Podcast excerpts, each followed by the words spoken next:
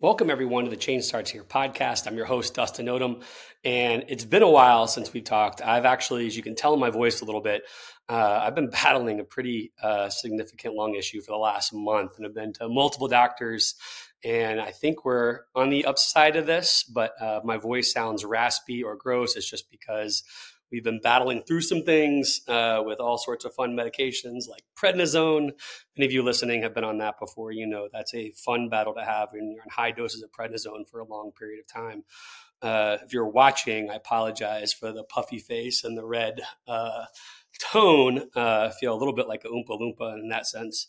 Um, but I think we're on the upswing. So I wanted to make sure uh, that we wrap up the four essential roles of leadership before the end of the holidays. Today, we're on the third essential role of leadership, which is execute strategy. Uh, Franklin Covey, we believe that execute strategy is aligning what we call the six rights or systems with the four disciplines of execution. And if you've been a long time listener of the show, you know that my, my first love of Franklin Covey content is the seven habits for highly effective people, because it always is bringing you back to looking in the mirror and asking yourself, Am I the person who I'm supposed to be and how do I, and it gives you a skill set and a tool set to, to be that person. Outside of the seven habits, the four disciplines of execution has made a tremendous impact on my life professionally. And it's one of my favorite contents. And so um, we're going to dive into that content deeply. We've, we've done a couple of podcast episodes over the last couple of years on it. And so you can go back if that's something you want to learn more about. Just type in, you know, do a search in the episodes of Four Disciplines of Execution um, we are going to take a deep dive into that starting in February um, each month with these episodes. Um, so today, I want to focus on the six rights. Um, it's really about aligning six key symptom, uh, systems. The first system is people. The second is decisions. Third is resources. Fourth is structure. Fifth is rewards. Six is processes. Again, here's a high level overview of the six rights people, decisions, resources, structure, rewards, and processes. I'm going to go through the six right now at a high level. And what I just encourage you to think about is think about your leadership uh, of your school, your district as we're going through it. And it's not really a checklist per se, but it's more of thinking through how you, you believe you're doing in each of these areas. So the first right, the right people everyone listening to this podcast, I believe, believes that people are the most important resource they have. So I would just say, first and foremost, think diligently that uh, you have the right people who are passionate, dedicated, and share a common commitment to the well being success of our students. The second part of this is, is a little bit harder. Um, and depending on you know the time of year we've all seen the curve of you know sometimes we're all really high in schools we're really excited and we got a lot of optimism and there are some months uh, where it feels like nothing can be done right and we're probably a little bit pessimistic and so i would just challenge you wherever you are right now especially if you're in the pessimistic kind of curve of the year look around those people that don't necessarily seem to be the most passionate people you have in your life and ask yourself what would it take to tap into what lights them up, what brings them passion in life. There was a person at the height of the Ferguson uh, riots here in St. Louis. I, I met an awesome woman teacher who was kind of going through our Leader in Me training. This is not a Leader in Me episode by any means, but it was just something that I, I noticed. And I asked her, how, how was this process kind of impacting her life? And she told me, you know, for 18 years, she'd been teaching 18 years uh, for the second half of the 18 years, she'd been counting down her days to retirement. And in this 18th year, she had had a training that had asked her to rethink her legacy of why she got into education, what impact and legacy she wanted to leave with the kids and the school she worked with. And she said that alone had given her excitement, passion, and vision to see herself at least another 18 years in the school system. And so, as you're sitting there thinking about, do I have the right people? ask yourself, you know, before we start saying if they're right or not, have you done everything to figure out what makes each person on your team tick? What brings joy to their life? What what legacy do they want to leave on that school, on your district, and on the kids and the people in your district? and figure out if that's if there's a way that you can reignite that passion. The second one is the right decisions. And that speaks to the importance of strategic decision making in education.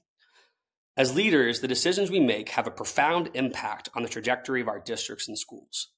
We must make informed, student centered decisions that align with the broader vision of educational success. To me, when I say that, it sounds like a lot of uh, just kind of education jargon, and I don't mean it to be such. What this says to me, when I think about the right decisions, I ask myself, what is my ethos for decision making? Uh, at, at, a school level, I've heard, you know, we make student centered decisions. We we make decisions based around academic achievement.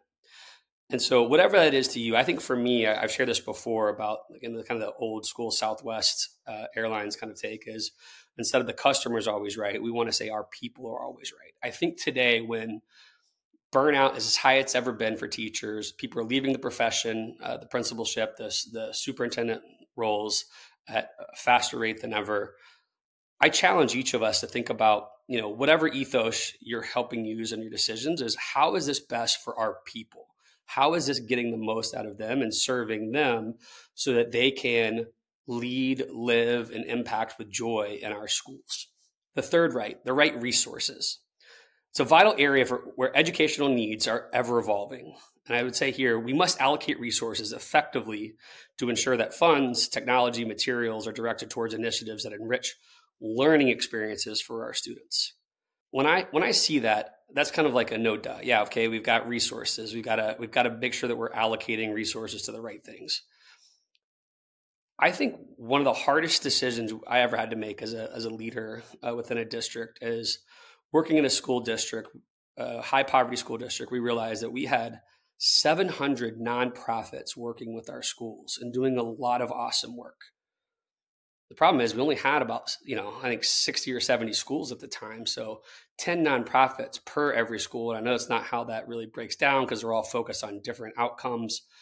But basically, we had a lot of nonprofits that were doing a lot of really good things, but weren't aligned to Uh, exactly the the leverage that we needed. And so the hardest part for us was going to meet with those nonprofits and trying to repurpose their focus to make sure that they were serving our needs in the community. And so it's not just about thinking about your your money, but also think about the hardest ones for us were the nonprofits who were giving up their time, energy, and effort in ways that we were so thankful for.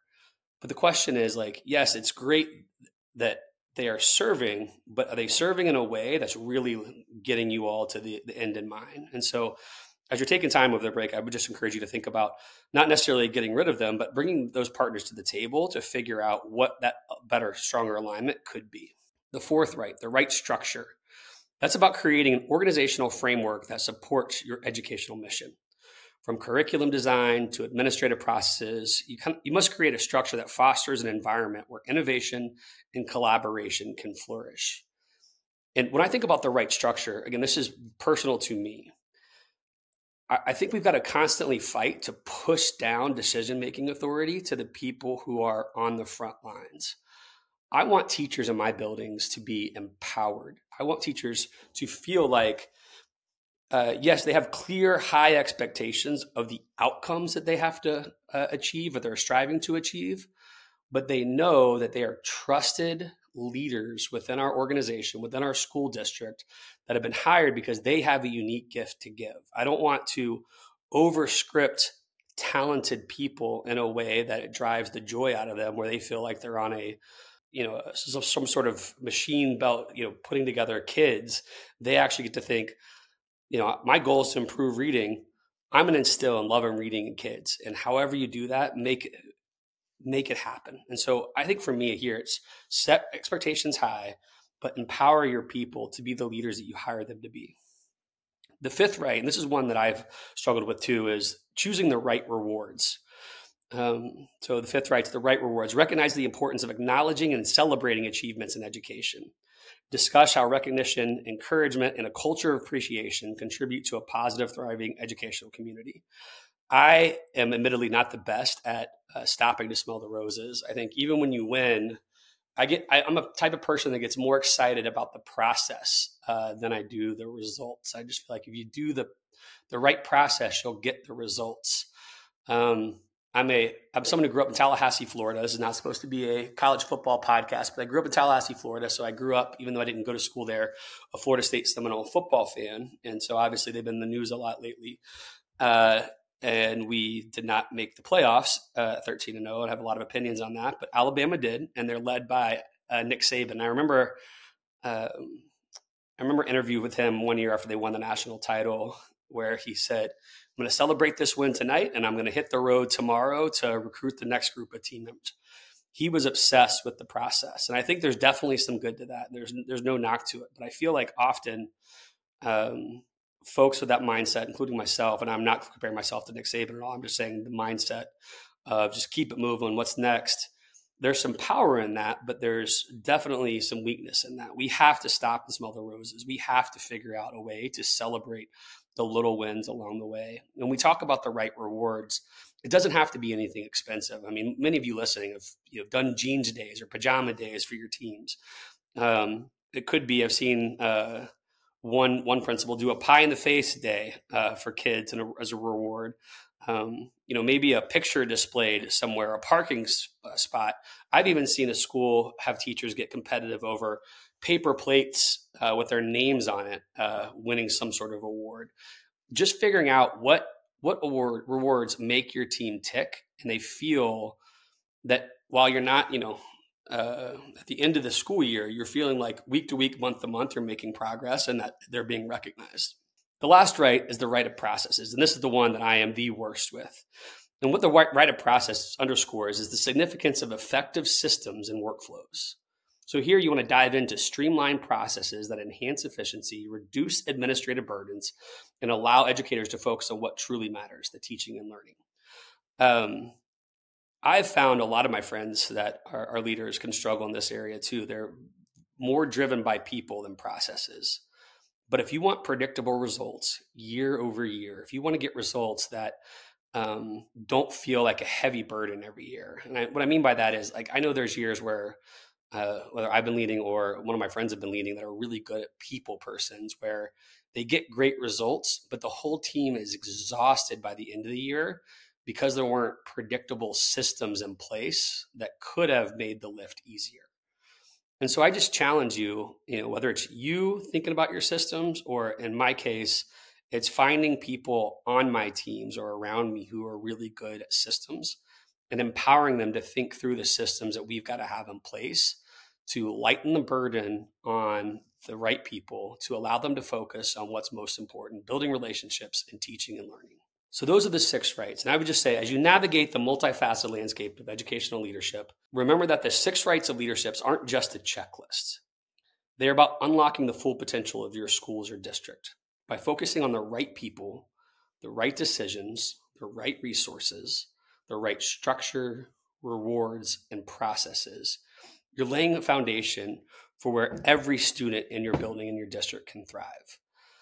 I'm excited about what's coming up in the new year. Uh, we're going to do again next week. You should have the, the, fourth and final role, the four essential roles of leadership, and then right when you come back from the new year, I'm going to do a very personal episode about my own struggles and kind of how I'm focused on this year, and then uh, starting in February, we're going to dive deep into what I would say is my second favorite content here, the four disciplines of execution. So if that's something you're excited about, get excited with me. I, again, can't thank you all enough for the support uh, that you've given us. As you've listened to this, if there's any leader in your life who needs to hear uh, just a little bit about the six rights as well as just uh, some encouragement on their leadership, please share this with them. Uh, if you have not subscribed, please subscribe. We continue to grow. I just found out the other day we have grown by double from last year already, and we, you know, even more so. It may be higher now, but I'm just uh, in awe of people continuing to listen to this, and I thank you all so much for uh, making us a part of your week. And I look forward to having many more conversations with you coming up in the near future. So have a great day. Thanks.